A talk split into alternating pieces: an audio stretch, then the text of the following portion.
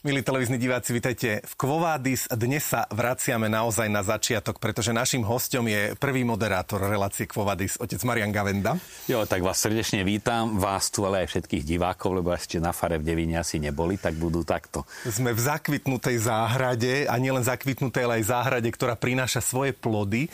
Marián Gavenda je známy nielen kňaz, ale aj publicista. Ty často kladieš písmenka na papier, niečo tmavé na svetlú plochu, a tu naopak do tmavej pôdy dáš svetlé semiačka, zrniečka a tešíš sa z úrody. Tak je to relax, je to locus teologicus, čiže teologické miesto táto záhrada. A aj tá praktická stránka, že naozaj, keď si človek niečo dopestuje a vidí, ako to rastie postupne a potom tú rajčinku trhá a hneď si ju aj dá tu v tej kráse, tak aj po tejto stránke je to veľmi hodnotné. Alebo aj skúsenosť len napríklad, že vykoreniť pír, aký to má dlhý koreň, a že keď sa len kúsok nechá, za chvíľu to rastie znova, to je do pastorácie úžasne dôležité. Čiže neľutuješ, že nie si v rušnom veľkomeste a že si kdesi akoby na dedine? Ja nie, ale niektorí si to tak myslia, povedia, čo ten biskup, čo ste vyviedli, vás dal takto. Hovorím, nič krajšie mi nemohol dať. A to bola však aj naša dohoda. Tá farnosť nie je zase taká veľká, hlavne do obeda. Ja tu mám tento priestor, že sa môžem pripravovať, aj písať veci, alebo na relácie sa chystať.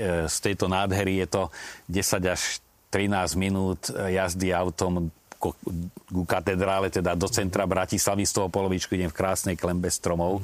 Proste je to úžas. Môžeš sa prechádzať po rose, ako si nám prezradil. Áno, a mám ju aj teplú, aj studenú, lebo tu práve ráno, keď sa modlím, dopadá tieň, a keď už ma oziabe zo studenej rosy, prechádzam sa po teplej a zasa proste. A mám tu koncert drozdov a naozaj vtedy sa tie žalmy modliť, tak to je úžasné. Za nami sú aj rajčiny, aj ovocné stromy. Veľakrát sa stane, že pri raste sa zrastú viaceré plody do jedného veľkého, alebo že slivky sa zrastú do srdca. A to je tak pekná paralela aj s tebou, že ty si zrastený jednak so Slovenskom teraz, jednak aj s prírodou, ako sme povedali, ale aj s pápežmi.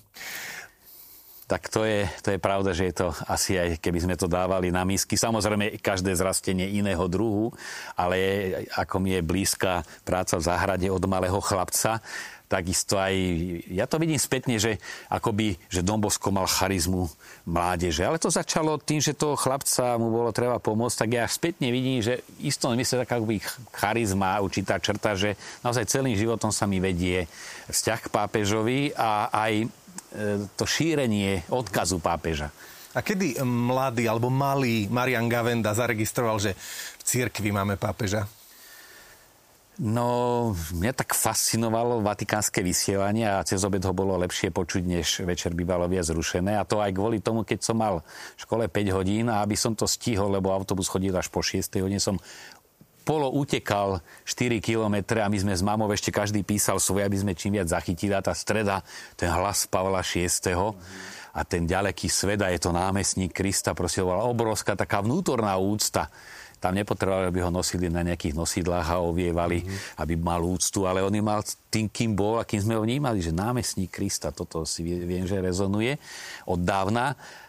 A potom otec viackrát povedal, lebo aj to bola jeho črta, a to si vedomie, jak sa to zasieva, preto to aj spomínam, že ten vzťah.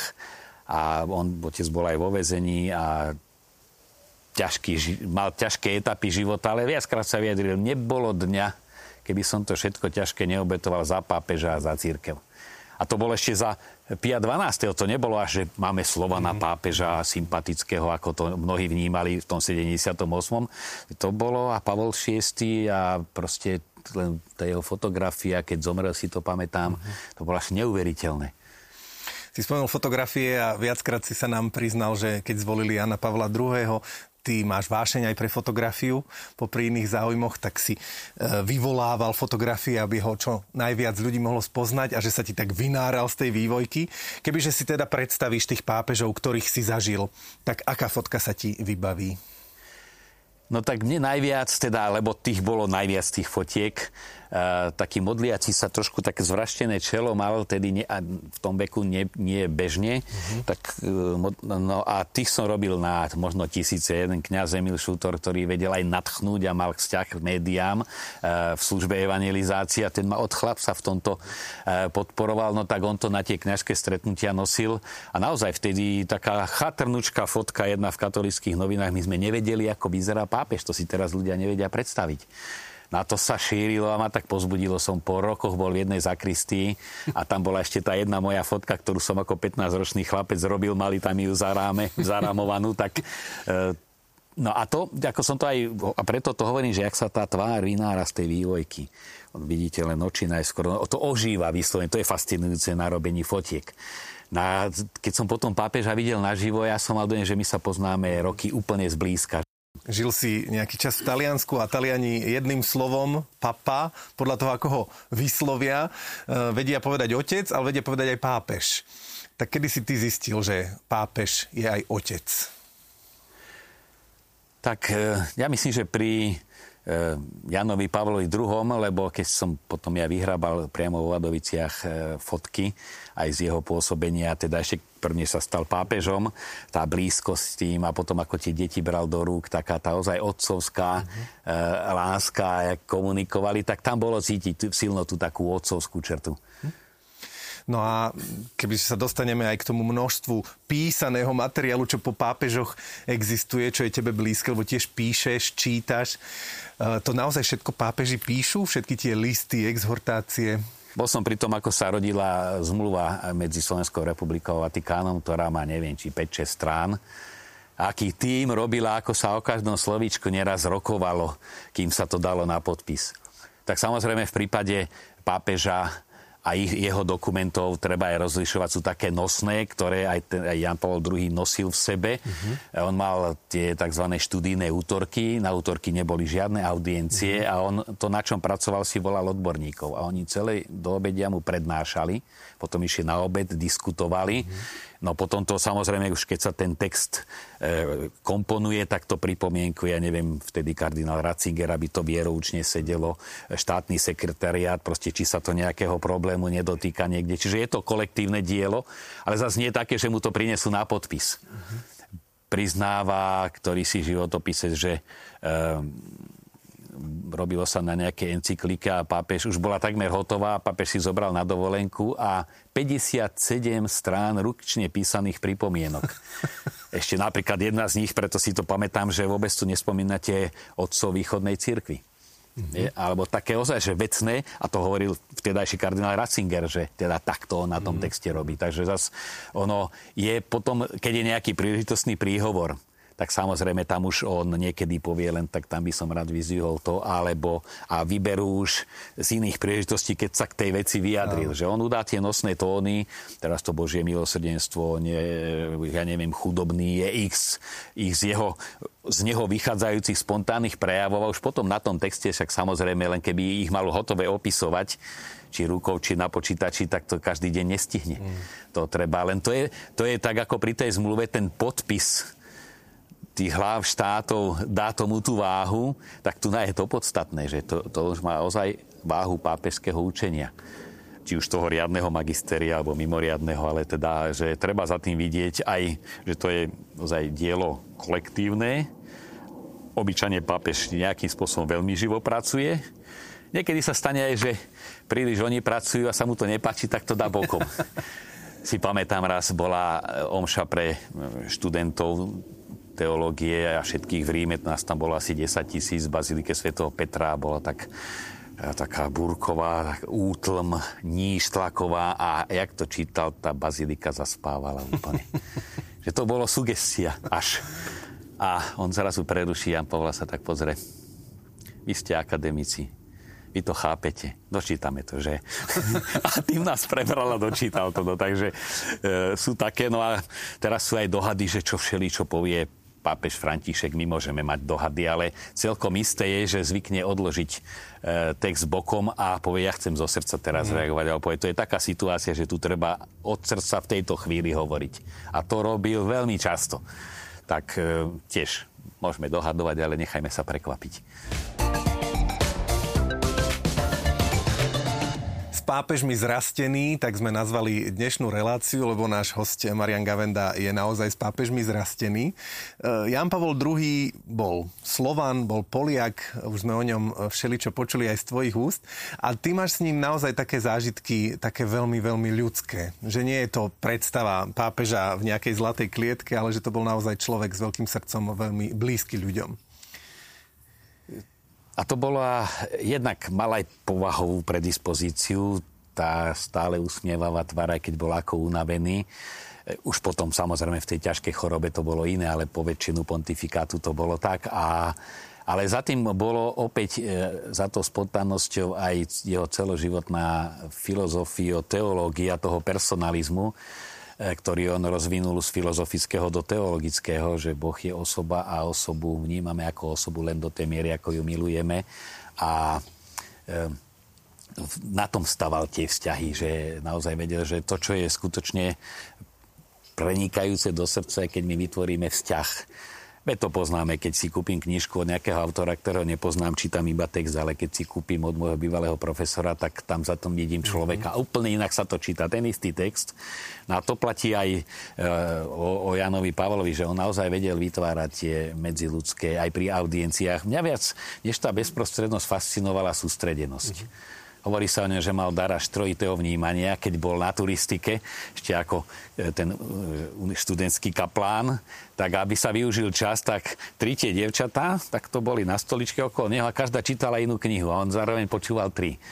A to aj kardinál Dives potvrdzuje, že mal tento dar, že dve veci naraz nezávisle vnímať, čo mu umožňovalo, že ozaj on nemusel všade pozerať a vidieť, lebo to vnímal aj tak a sústredenie jednému človeku, keď jednému, akoby však to všetci konštatovali, že akoby celý svet a tá bazilika niekedy 20 000 auto na mieste, akoby neexistoval. Teraz som, aj keď možno 5 sekúnd, tak som s tebou. Teraz som iba s tebou. Keď sa modlím, tak sa modlím. Môže celé námestie čakať, ale ja sa 5 minút po omši modlím. Ja si poviem, už ma dvaja vonku čakajú ľudia, musím utekať chytro pred kostol. Počkajú. Aj celý svet počká. Takže v tomto bol pre mňa takou, najmä takou lekciou to žitie prítomnej chvíle. A to ma fascinovalo, aj keď sa mi tie fotky dostali, čo ešte boli absolútne nepoznané na Slovensku z jeho predchádzajúceho, teda života pred tým, než sa stal pápežom. Práve to také nasadenie, že keď sa lyžuje, tak sa lyžuje. Keď sa modlím, tak mám tú hlavu v dlaniach a sa modlím. A no to je to, že naplno znamená nie hekticky 1000 vecí a všetko chce stihnúť, naplno znamená žiť prítomnú chvíľu. A to je asi aj tajomstvo a v spojení s Bohom. Však to sú, keď si to vyskladáme, také detailíky, že ja len čo vidím človeka, ako prichádza, už mu v duchu žehnám. A ten človek nevie, prečo to bolo také zvláštne to stretnutie. A to by som povedal, bol silný a veľakrát zopak potvrdený zážitok z jeho poslednej návštevy na Slovensku, keď tí oddaní veriaci boli skôr takí, nie že sklamaní, ale až taký zmrazilo, že to je až tak zle s ním, lebo predsa len vedeli sme, že chorlaví, ale sme mali tie obrazy zachytené v mysli z tých dávnejších čias. A bola to taká skôr súcida, také spolu trpenie s ním. A neveriaci, ktorí sme sa bali, že už to bude na posmech, fascinovaný. Prechádzal, ja neviem, pod stanicou, po ulici, alebo cez Hraču, keď išiel. A to boli aj ľudia, ktorými som sa po 10 rokov stretol, neveriaci, že to z toho auta išla taká dobrota. No a to tam bolo vidieť, že ono, čo si dá, je tá prirodzená, ale tam určitá až skoro taká krivka, že čím viac mu ubúdalo tých vonkajších síl, aj tej vonkajšej sympatie, tým väčší nátresk. A potom po Slovensku bol ešte Švajčiarsku, antiklerikálne Švajčiarsko, mladí ľudia, kritickí, tak to hovorí, tak to bude totálne fiasko. On tam povedal pár slov, možno 3 vety. A to Švajčiarsko, mládež za ňou horela. No tak to je čosi, čo by som aj zovšeobecnil. Veľa sa dnešnej dobe posudzuje cirkev sociologicky alebo manažersky. To by mala lepšie zvládať, ale málo sa hľadí na tento aspekt, čo pre neho bol podstatný, to je to pôsobenie milosti. A ja možno aj keď sa nechám strapniť, lebo de facto to bolo aj tak, slina tiekla to, ale ja to všetko obetujem, tú bolesť, na toto malo obrovský záber. Napokon na jeho odchádzanie z tohto pozemského sveta, veď spojil pozornosť všetkých médií, nie, pre tou nemocnicou boli snáď všetky štáby z celého sveta, ale nebola to iba senzácia, za tým bolo cítiť niečo strašne hlboké, že zrazu aj tí možno investigatívni novinári sa skláňali pred tým duchovnom, pred tým požehnaním, ktorým pre nás bol. No to aj celé to zomieranie, smrť, pohreb, to akoby celému svetu vyrazilo dých a také čosi ozaj, lebo smrť má aj svoj majestát. Však to vidíme, keď niekto blízky zomrie, už keď taká čosi posvetné vyžaruje, to je aj majestát smrti a nového života. Tam celý, som to tak vnímal, celý svet tak stíchol, aj tí, čo boli veľkí nepriatelia, aj čo ho zosmiešňovali, ale vtedy zrazu tak sa obrátili a tak jedným takým súzvukom ho odprevádzali. Pápežom sa stal potom Nemec, Ratzinger, ktorý dostal meno Benedikt XVI. A v jednom rozhovore som čítal, že jeho prvá otázka na spolupracovníkov, ktorí robili aj s Jánom Pavlom II, bola: a teraz pozor, mládež, lebo blížilo sa Svetové dni mládeže v Kolíne a prozreteľnosť zariadila, že pápež Nemec sa dostal do Nemecka. Mnohí totiž mu pripisovali, že je taký chladný, že nebude vedieť s mladými, a práve tieto veci ukazujú, že naopak, že on mal v srdci takisto veľkú lásku k ľuďom. Ja som posledný rok v Ríme býval v nemeckom kolegiu priamo vo Vatikáne a kardinál Ratzinger každý štvrtok mal ráno s nami svätú omšu a raňajky.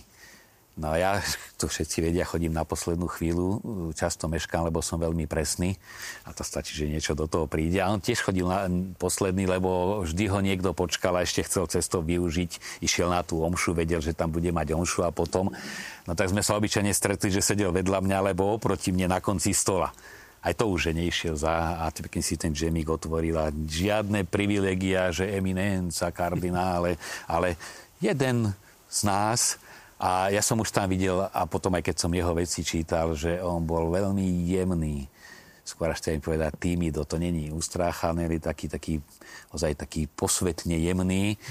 To urobili, tam som je, čo dokážu spraviť médiá. Proste ten pancierový kardinál a rôzne tie prívlastky, ktoré mu dávali. Ale aj, on keď mal aj s veľkými averzármi, inak postavenými, treba na štátnej univerzite v Ríme, diskusiu so svojimi protiažkami. On vždy postupoval, takže sám najviac nazberal argumentov v prospech toho, že ako keby sa ho snažil pochopiť, až potom predostrel svoje, nie, že toto je pomílené, ja vám poviem pravdu. Nie, citlivo veľmi. A taký bol aj ako kardinál, veď s koľkými našimi putníkmi sa fotil, išiel do roboty. Eminenca, Slováci. No, taký spontánny, pracovitý. Ja som obdivoval, lebo on skôr mal problém s masou. Lebo to bol Ján Pavol II, mal charizmu. Áno. Proste tá komunikácia s masou je iná, než keď s niekým bezprostredne. A tak on mal 80-ku fakticky. Alebo okolo 80-ky ten vek, keď sa stal pápežom, a vtedy pracovať na svojej povahe, že on sa vypracoval, keď si pozrieme fotky, tak toto proste tá láskavosť, tie deti ako bral do rúk, on, ktorý väčšinou naozaj bral knižky do rúk. No ale to bolo neuveriteľné, ako musel on na sebe zapracovať, a zapracoval. Takže ja som skôr toto vnímal, že zobral to ozaj tiež s plnou tou ťarchou, si hovorí, že ako by mu gilotína padala na hlavu, keď to preberal ten úrad, ale tou pokorou, tou všade presvedčil. To boli veľmi tiež krajiny ožehavek, do ktorých išiel, a obavy, ako ho príjmu, a pálili jeho podobizňa a všeličo. On tam išiel a nakoniec, a veľmi priamy, ale veľmi takým taktným spôsobom, ale zároveň nekompromisným. On tak dokázal povedať uprostred nepraníkov pravdu, ale tak ju povedal jemne a ústretovo, že to, čo aj Ján Pavol II, že treba na stretnutí mládeže moslimskej, 20,000 moslimov, v Casablanke, a teraz on tam hovorí o Kristovi ako jedinom vykupiteľovi, však to je na ukameňovanie, a on to s takou láskou povedal, že tí mladí to brali. Tak toto sú veci, opakujem, ktoré treba vnímať, že tu ešte aj Duch Svätý a je tu aj pôsobenie Božej milosti, a tá je podstatná. 13. marca 2013, na ten dátum nezabudnem, lebo sme v televízii nakrúceli jednu reláciu, museli sme to všetko prerušiť, pretože biely dym. Na balkone sa zjavil neznámy kardinál, ktorý chvíľu akoby nič nehovoril a a potom zrazu si získal dáv tým, že prosím vás, modlite sa za mňa.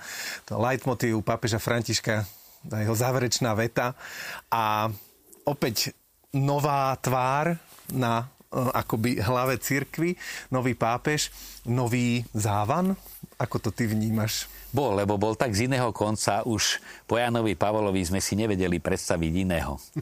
Že teda akoby bol ešte to ďalej, kde si tým istým smerom, ale prišiel Ratzinger, ktorý nadviazal a tak by som povedal, že on už pripravoval pôdu Františkovi, lebo on mysliteľský, doktrinálne dal pevné základy a pastoračne ich rozmienia na dobré František. Že nemôže byť aj niekto aj úplne, že teológ, aj byť pastoračne činný. No tak to sa to krásne vidíme, že ako to nadväzuje. Tie spoločné črty idú.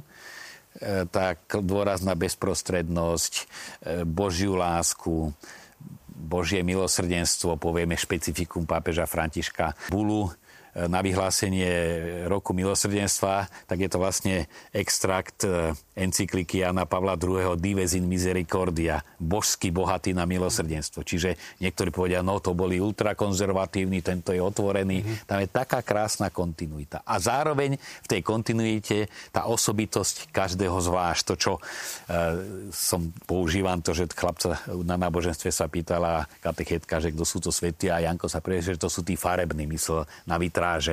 Že naozaj svätí sú farební, že každý je originál. Tam nemáme nejaké, že tuctové kopie. Ako celebrita je ten, kto je najtuctovejší, tým je väčšia celebrita, ale že naozaj, že tá originalita. No a potom prišiel z iného konca sveta. To, čo z mojej skúsenosti by som zdôraznil, že Európa, však je to demograficky jasné z čísel, že vymiera a stárne vekový priemer. A ešte aj izolovanosť, že my sme unavení. Tu chýba iskra života. To po tých chudobných štvrtiach Južnej Amerike, to tie deti skáču ako struny, živí. No a on vychádzal zo živej cirkvi a prišiel na pohreb. A on tak aj neabsolutizuje, že musíme zachrániť Európu. Tak on si povie, však nebola, nebude. Však aj povedala Štrasburgu na súdnom dvore európskom, že Európa ako stará babka neplodná. To je jeho štýl. Tak tvrdú vec. No a on aj hovorí, no keď sa nezubedíte a nebudete sa otvárať pre druhý, vy v tom gete aj vyhyniete. No takže toto bol absolútne v tomto smere nový závan. Že aj ten pohľad na cirkev z toho živého, nie že tak predsa len ubúda nám, kostoly sa vyprázdňujú, predávajú. No to on pozná inú cirkev a to bolo veľmi dobre, lebo ako tu inak vniesť optimizmus, než prísť z krajiny, kde ten optimizmus je. A kde komunity sú komunity, že žijú spolu no a to sa to vidieť, že to vnáša. To je jedna taká črta jeho vitality. Sa ma to už dosť pýta, že aký rozdiel medzi Jánom Pavlom a Františkom. No ja som to povedal, že obidvaja stavajú na láske. Ján Pavol II skôr išiel od človeka, že v srdci každého človeka je túžba po láske. František ide od otca, ktorý je láska, a otcovsky nás miluje ako svoje deti. To sú len dva prístupy a príde to do toho istého. No a on keď si uvedomí, že čo je otec, a ešte nebeský otec a tá jeho tá dobrota, no a to je nevyčerpateľný zdroj, že tam, to vieme to trošku, aby som to nebanalizoval, ale čo tam je nejakých 1 000 000 hriechov. Však to je tak nesmierna dobrota, že táto všetko preváži. Len samozrejme vstupuje naša sloboda, aby sme sa tomu otvorili. Tento rozhovor vzniká v čase, keď sa Slovensko pripravuje na príchod pápeža Františka. Nečakaná, úžasná správa. Napriek tomu mám pocit, že je prijímaná tak rôznorodo, aj rozpačito. Čo môžeme my, kresťania katolíci, urobiť pre pápeža Františka a pre jeho návštevu tu u nás? Tak tá rozpačitosť je daná aj oproti minulým návštevám Jana Pavla, že taká tá protirímska, propaganda robí svoje. A potom, že hodnotíme cirkev často aj takým sociologickou, stráca sa to, že však on je nielen nástupca svätého Petra, ale on je námestník Ježiša Krista na zemi, ako nás to odmala učili. A námestník znamená, že on nie je len hlava katolíckej cirkvi, a on zastupuje, tu sprítomne Krista, ktorý prišiel zomrieť za všetkých. To je, nie nejaké, že lacno sa bratričkuje s moslimami a s tými. Ale však on reprezentuje otca, ktorý jeho syn zomrel za všetkých. a túži po spase všetkých. Čiže toto treba vnímať. No a čo by bolo treba robiť? No jednak, keď už číta, tak trošku z toho, čo on hovorí. Máme v slovenčine krásne knihy, povyberané tie najšťavnatejšie myšlienky. Aj televízia Lux robí, že podáva do každého dňa. No a potom... Ďakujeme za spoluprácu a za tvoj výber. Každú svojou troškou do mlyna. A ja myslím, že stále, že čo asi povie, no on hovorí prítomnosťou, neraz povedal, ja vám nemám čo povedať na miestach nešťastia, ja som vás prišiel objať. Že dať vám najavo, že som s vami a to stačí. No a potom je aj pravda, že aj z návštevy Jana Pavla, aj keby dáme test dokonca aj biskupom, že čo kde povedal, kto si koľko pamätá. No, je to dávno. No, sme ale zavalení. Je podstatné, že tá jeho prítomnosť sprítomnila pápeža a že už keď sa povie pápež, tak to všíma si som ozaj nielen medzi svojimi ovečkami vernými, ale medzi rôznymi kategóriami ľudí. No ale to zostane. A potom už úplne inak počúvajú nejakú tú konkrétnu myšlienku. Tu je dôležité naozaj, aby sme ho vnímali srdcom, lebo on hovorí k srdcu.